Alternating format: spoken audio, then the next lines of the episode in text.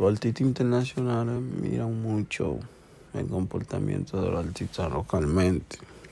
Entonces, eso ellos lo piensan cada vez que van a colaborar contigo.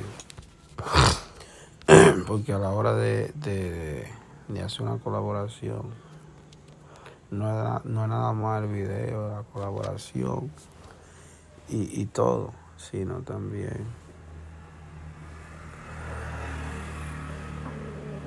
sino que también. Es después de la colaboración que hay la planificación de, de todo.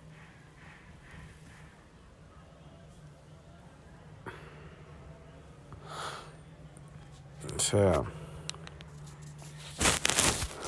que hay todo que hay de